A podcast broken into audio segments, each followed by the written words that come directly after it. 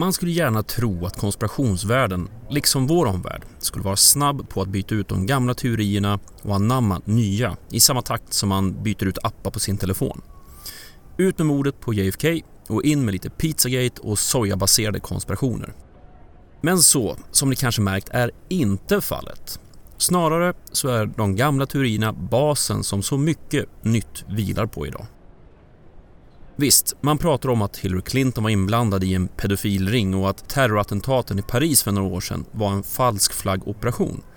Men de här teorierna kopplas i sin tur ihop med de gamla basteorierna kring världsregeringen, New World Order och amerikanska underrättelsetjänsten. Bara som några exempel. De sedvanligt misstänkta, CIA, Illuminati, den judiska folkgruppen, frimurarorden eller utomjordingar återfinns alltid i kulisserna. Och de nya teorierna och idéerna är bara de yttersta tentaklerna på den bläckfiskkropp som är en samling av gamla, välprövade idéer som CIAs tankekontrollexperiment, Sion Vises protokoll, New World Order och så vidare. Alla de här gammelteorierna har för övrigt tagits upp i tidigare program av Kvalificerat Hemligt. Så behöver du en påminnelse är det bara att gå in på khpodden.se eller iTunes, Spotify eller Stitcher och ladda ner tidigare avsnitt.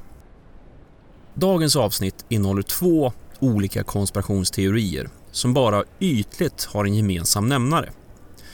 Men den är också kanske den mest övergripande som återfinns bland konspirationstroende. Den om den ljusskygga makten som drar i trådarna som styr politiker och befattningshavare i vårt samhälle idag. För hur ska man annars förklara att man anklagar NASA för att dölja tecken på en utomjordisk civilisation samtidigt som man använder publikt material från just NASA för att bevisa det här?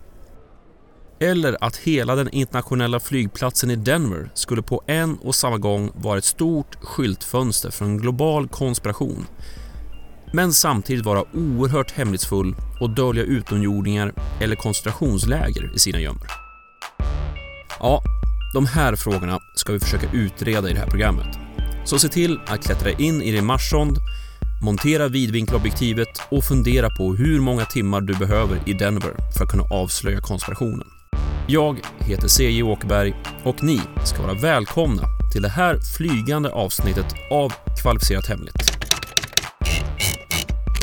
Denna gång om det så kallade ansiktet på Mars och konspirationsteorierna kring Denver International Airport.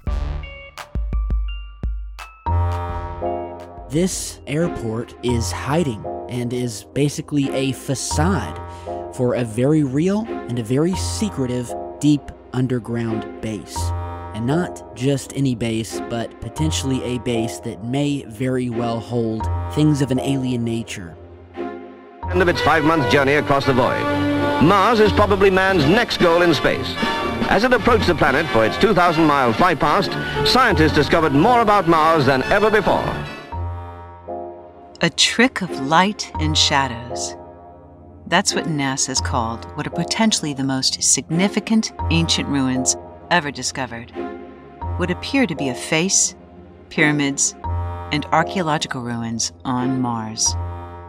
Welcome to Illuminati headquarters. I mean, Denver International Airport.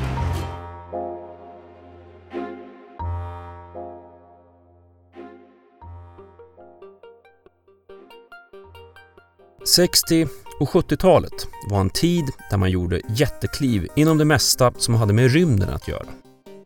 På mindre än ett decennium efter Kennedys nu nästan söndertjatade tal om att sätta människan på månen hade amerikanska rymdstyrelsen NASA lyckats flera gånger om och till och med börjat förbereda nedläggningen av månprogrammet.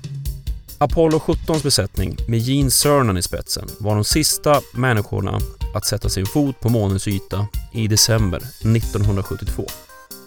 Men eh, redan under våren 1973 skickade NASA upp Skylab, en rymdstation byggd på ett steg av Saturn V-raketen.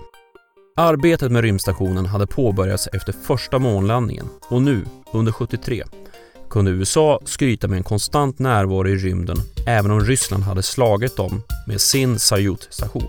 Out there on pad 39B is the world's biggest spacecraft. this 100-ton monster, Skylab itself, and this is this is the way it should look in orbit if all goes well, and indeed it has to look in orbit before men can be launched. 118 feet high from the bottom of the cone here to the top of the telescope mount, the Apollo telescope mount, weighing 100 tons, really a three-bedroom, one and a half bath house. Men redan i det här skedet hade USA långtgående planer och program för nästa mål i rymdkapplöpningen mot Sovjetunionen, Mars. Nog för att de båda supermakterna redan hade skickat sonder till den röda planeten, men eh, många av de här kom inte ens fram helskinnade. Och de som kom fram hade svårt att slutföra sitt uppdrag. Slutligen lyckades USA med Mariner 4-sonden nå Mars helskinnad och i juli 1975 kunde man skicka tillbaka 21 bilder av vår grannplanet. The pictures and data recorded by Mariner 4 revealed Mars to be a cold, barren planet. The atmosphere contains little or no oxygen and appears to be composed largely of carbon dioxide. There were no obvious traces of the canals, as indicated on maps of Mars, no evidence of life forms. But the pictures cover only 1% of the Martian surface. Men frågan var vem som först skulle lyckas placera en sond på Mars yta. Flera sovjetiska försök att landa på Mars misslyckades under första halvan av 70-talet med Mars 4, 5, 6 och 7-sonderna. USA i sin tur arbetar under början av 70-talet med Viking 1 och 2-farkosterna. Två i stort sett identiska rymdsonder. De båda sonderna består i sin tur av två delar var en del av farkosten kommer ligga en omloppsbana runt planeten och en landare som släpps ned på Mars från omloppsbanan. 20 augusti 1975 skjuts så Viking 1 upp ovanpå en Titan 3E-raket e från Cape Canaveral i Florida. Och den följdes av Viking 2 9 september samma år. Under 333 dagar färdas så Viking 1 och Viking 2 de lite drygt 200 miljoner kilometrarna till Mars utan incident. Och så 19 juni 1976 går Viking 1 in i en omloppsbana runt Mars och planen är att skicka ner landaren redan 4 juli för att fira USAs 200-årsjubileum som nation. Men eh, på bilderna som skickas tillbaka till jorden konstaterar man att den planerade landningsplatsen är för kuperad och ny plats och nytt datum bestäms. 20 juli klockan 10.51 svensk tid separerar landaren från huvudfarkosten och påbörjar sin färd ner mot Mars. Och tre timmar senare kan man konstatera att landaren har fast mark under fötterna. Lite drygt fyra minuter efter landning kunde man på jorden ta emot de första bilderna från Mars yta. Och dagen efter kommer så de första färgbilderna på den röda planetens yta. For the first time, Earth has received pictures, good pictures, of Mars taken from ground level, if ground is the word up there. An incredibly complex unmanned American mission, 11 months and 240 million miles old, has done just what it was planned to do. Den här landningen följdes av Viking 2-landaren 3 september. Men det är inte Vikinglandaren som kommer att göra den stora upptäckten det här avsnittet handlar om. Istället är det Viking 1s huvudfarkost som ligger i omloppsbana runt Mars som står i fokus. Medan Viking 1-landaren tar foton och utför tester på planetens yta ägnar sig huvudfarkosten i omloppsbana åt att hitta en lämplig landningsplats åt systerfarkosten, Viking 2. Bilder tas över stora områden för att bedöma landningsbarheten, lutning på marken och så vidare. 25 juli tas en serie foton över ett område i planetens norra hemisfär som kallas för Sydonia Mensae. De här bilderna släpper NASA en vecka senare till allmänheten. Och i en publicerad kommentar till bilderna konstaterar Rymdstyrelsen själva att en klippformation, drygt 3 km lång, som fångas på bild ser faktiskt ut som ett mänskligt ansikte. Den bild som blivit mest känd visar en förhöjning i marken med vad som ser ut som ett grovhugget ansikte komplett med ögon, näsa och mun omgiven av fem andra kullar och ett antal kratrar. Från NASAs och flera andra håll konstaterade man att det var ett underhållande fenomen där låg upplösning på fotot, skuggor och vinklar på ljuset leder till att vi tycker ett ansikte framträder. Men att det uppenbart är en naturformation, alltså uppstått på grund av slumpen. Den sista biten, att så att säga skapa ett ansikte, fyller våra egna sinnen i på grund av vår hårdkodning att se mönster där kanske inga mönster finns. Så kallad pareidoli.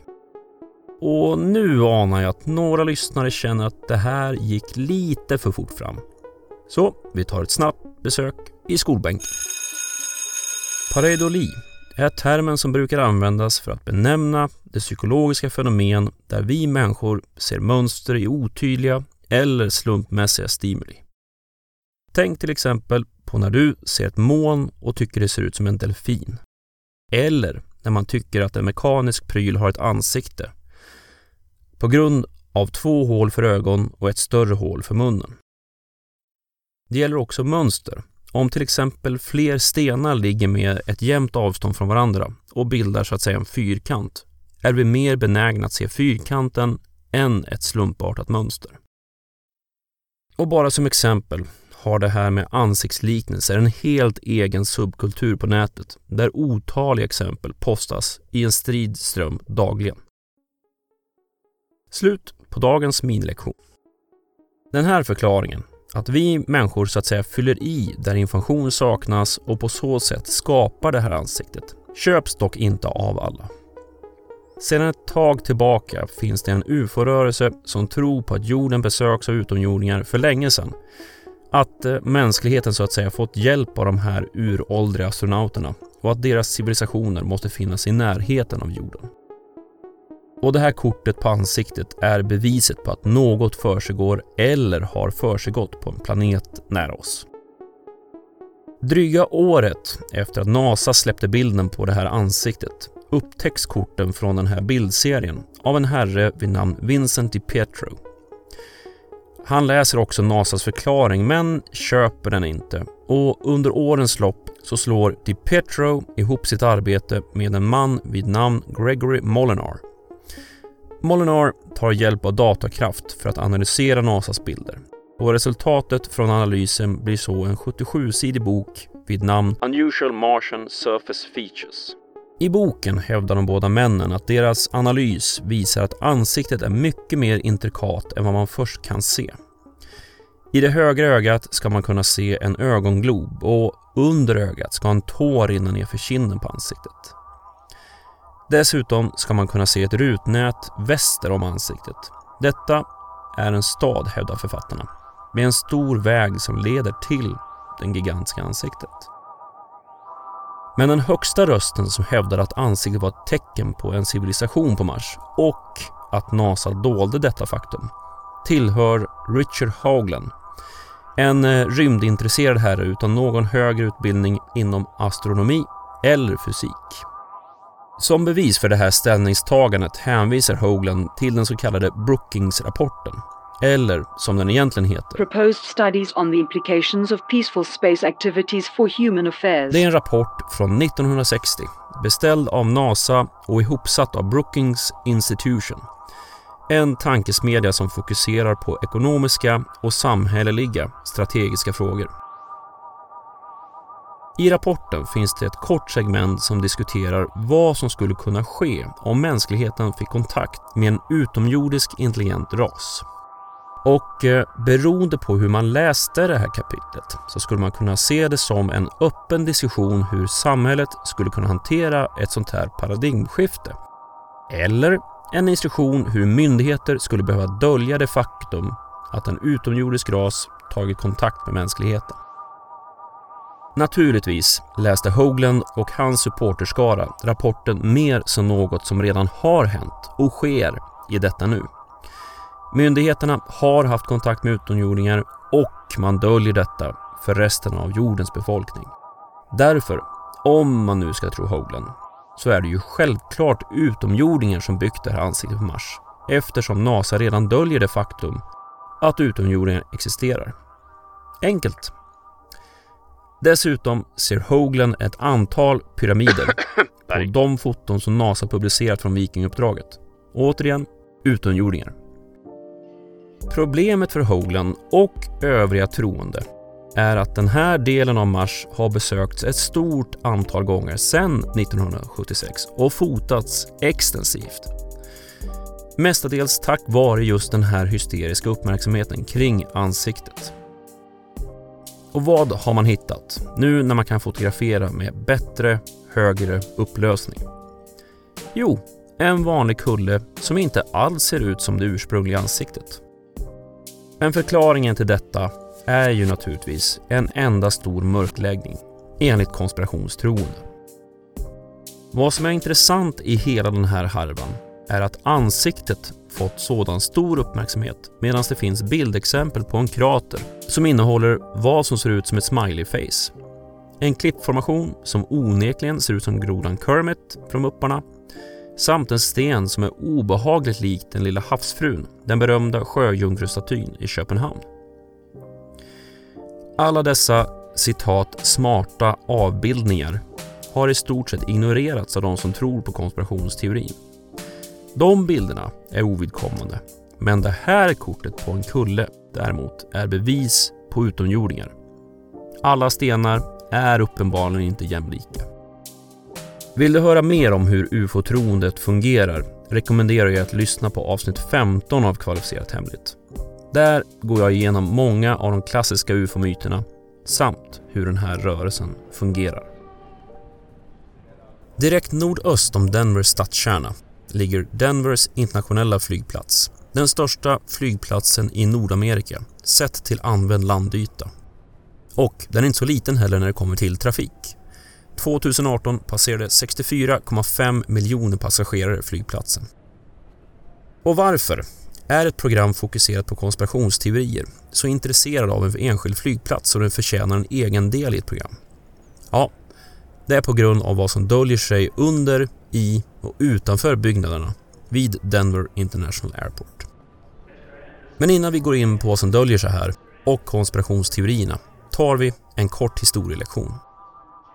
På grund av Denvers placering i USA, mitt i skulle man kunna säga, har staden under lång tid varit en hubb för flygbolagen. Lika långt till öst som till västkusten leder till att det är en lämplig utgångspunkt helt enkelt. Den flygplats som fick hantera detta till en början var Stapleton i utkanten av Denver. En eh, anrik flygplats som invigdes redan 1929. Stapleton låg i nordöstra hörnet av stadskärnan men i takt med Denvers expansion så kom flygplatsen snart att ligga mitt i flera bostadsområden. Detta ledde till att boende runt flygplatsen började allt mer högljutt protestera och sätta tryck på myndigheterna att hitta en bättre lösning. Dessutom, på grund av den begränsade ytan som man hade att röra sig med vid flygplatsen kunde man inte ha några nyetableringar bland de flygbolag som utnyttjade Stapleton. Slutligen var det för tätt mellan landningsbanorna för att hantera det dåliga väder som hade en förmåga att uppträda i Denver med jämna mellanrum. Något behövde göras. Under första halvan av 80-talet undersökte myndigheter sex stycken olika områden där en ny flygplats skulle kunna placeras i närheten av Denver. Och 1989 sparkade man igång projektet med en ny flygplats i den nordöstra delen av Denver drygt 40 km från stadskärnan med ett planerat öppnande i slutet av oktober 1993. Men ganska snart blev man varse samma sak som drabbat många andra byggprojekt. Det tar längre tid än man tänkt och det kostar mer än man har tänkt. Öppnandet av Denverflygplatsen skjuts upp ett antal gånger men slutligen så slår man upp portarna i slutet av februari 1995. Då har man skjutit över budgeten med 3,3 miljarder dollar i dagens penningvärde. Well, no matter what the weather, the move from Stapleton to DIA is already underway. Fleets of equipment are taking 56th Avenue to DIA. Other vehicles are using I-70 to arrive at the new airport. We begin our coverage of this historic transfer at Stapleton Airport. News 4's Kimberly Drake joins us live on 4 from a familiar spot, press parking in front of the terminal. Men vad är det med Denvers flygplats som får vissa konspirationstroende att se rött? Låt oss börja med något så enkelt som landningsbanornas placering. Något som den gamla flygplatsen Stapleton drogs med var att man förvisso hade fler landningsbanor än den nya flygplatsen. Men eh, de här korsade varandra och var tätt placerade. Detta bidrog till att man hade begränsad kapacitet, särskilt vid utmanande väder. Det här fenomenet var något som den nya flygplatsen adresserade. Förvisso hade man färre antal banor, men de här är skilda från varandra samt mycket längre än vad Stapletons banor var. Det innebär att man kan ha en säkrare start och landning. Planen behöver inte korsa varandras banor varken på marken eller i luften.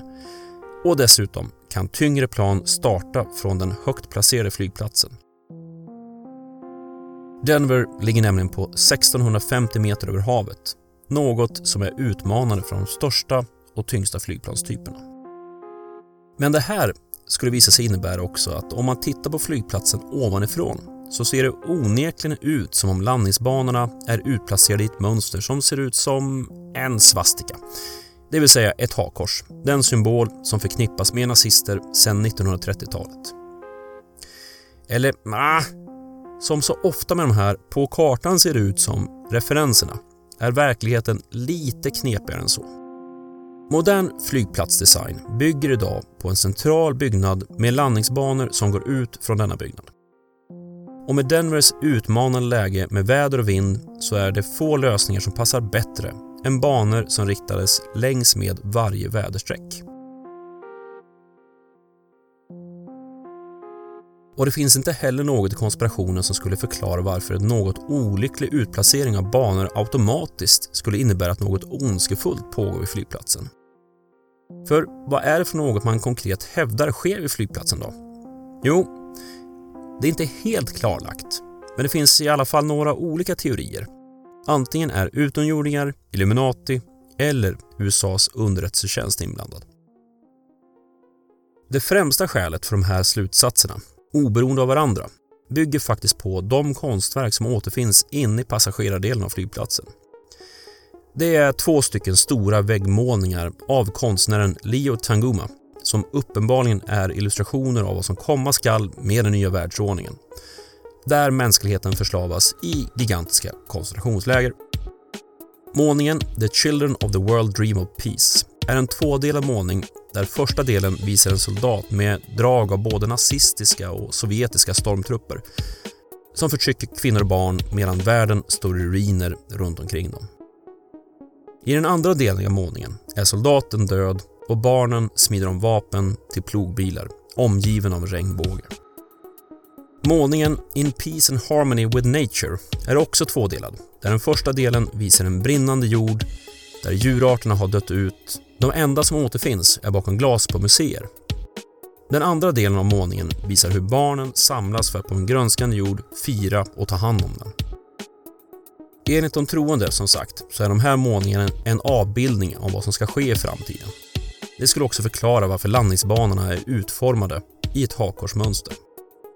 Och till råga på allt har man ett utomjordiskt språk infällt i golvet runt om på flygplatsen som också skulle ha en koppling till den mörka framtiden. Troligen, eftersom man inte förstår vad texten säger. Förutom då att det utomjordiska språket egentligen är navajo och orden är egentligen namn på de för navajo-stammen heliga bergen som omger den. För konspirationstroende finns det en installation på flygplatsen som de ser som det slutgiltiga beviset för att konspirationsidéerna är sanna och att man hittat den billigt rykande pistolen. För på flygplatsen finns ett granitmonument som sägs vara en tidskapsel med frimurarnas symbol på och den bär texten New World Airport Commission. En uppenbar anspelning på New World Order-mantrat.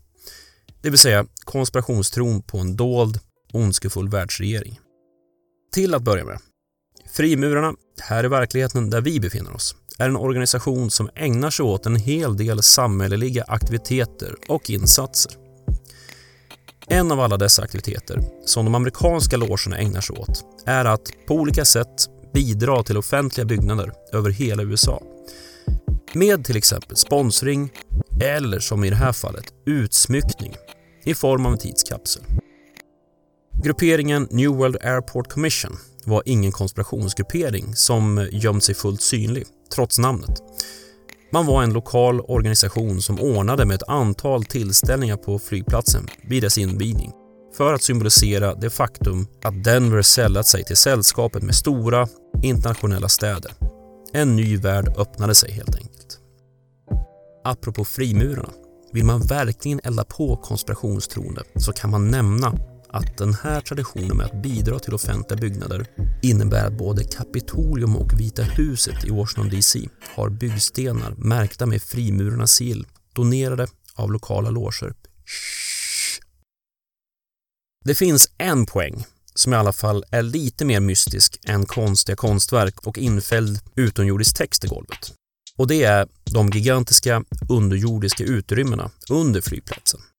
Det pratas om utrymmen som ska motsvara fem våningsplan under jord och eh, enligt konspirationstroende är det här som den hemliga eliten, Illuminati eller utomjordingar, ska sätta stora mängder människor i koncentrationsläger för att kunna regera världen.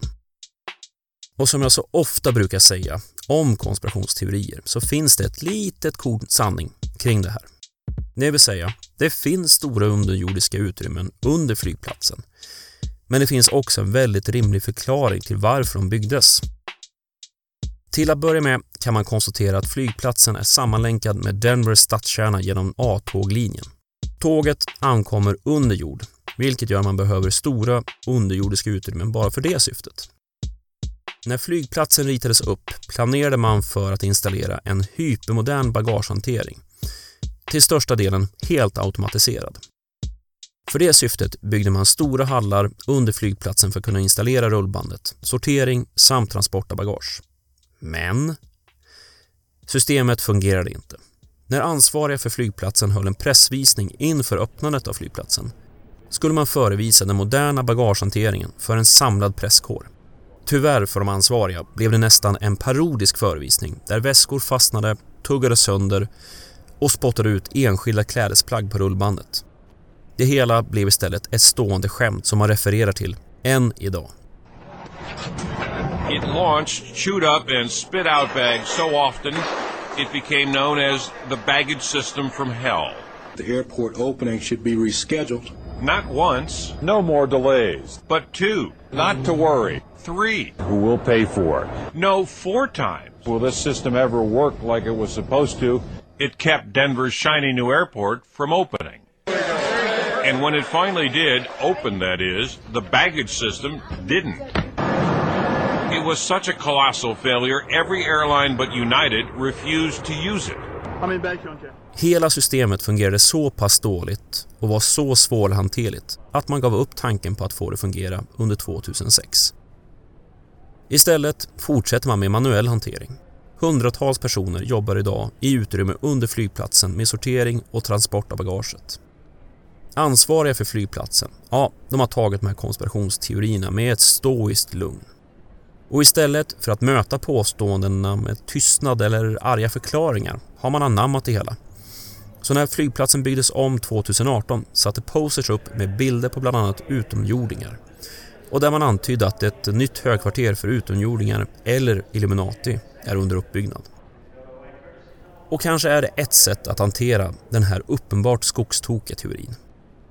Men i den tid vi befinner oss i kan även de mest utflippade idéerna leda till att någon person med mindre greppbar kontakt med verkligheten ser sig nödgad att ta sakerna i egna händer. Det hände i till exempel fallet med Comet Pizza och tron på att en satanisk kult med Hillary Clinton i spetsen höll barn i källaren för sexuella riter. 28-year-old Edgar Welch was arrested in Washington Sunday afternoon outside Comet Ping Pong, a popular family pizza parlor. DC police say Welch fired at least one round into the restaurant floor with an AR-15 rifle like this one on his Facebook page. No one was injured. På Comet Pizza klev en man in med vapen och krävde att få se källaren för att senare skjuta omkring sig. Så skratt och lätt förlöjligande är bra i många lägen.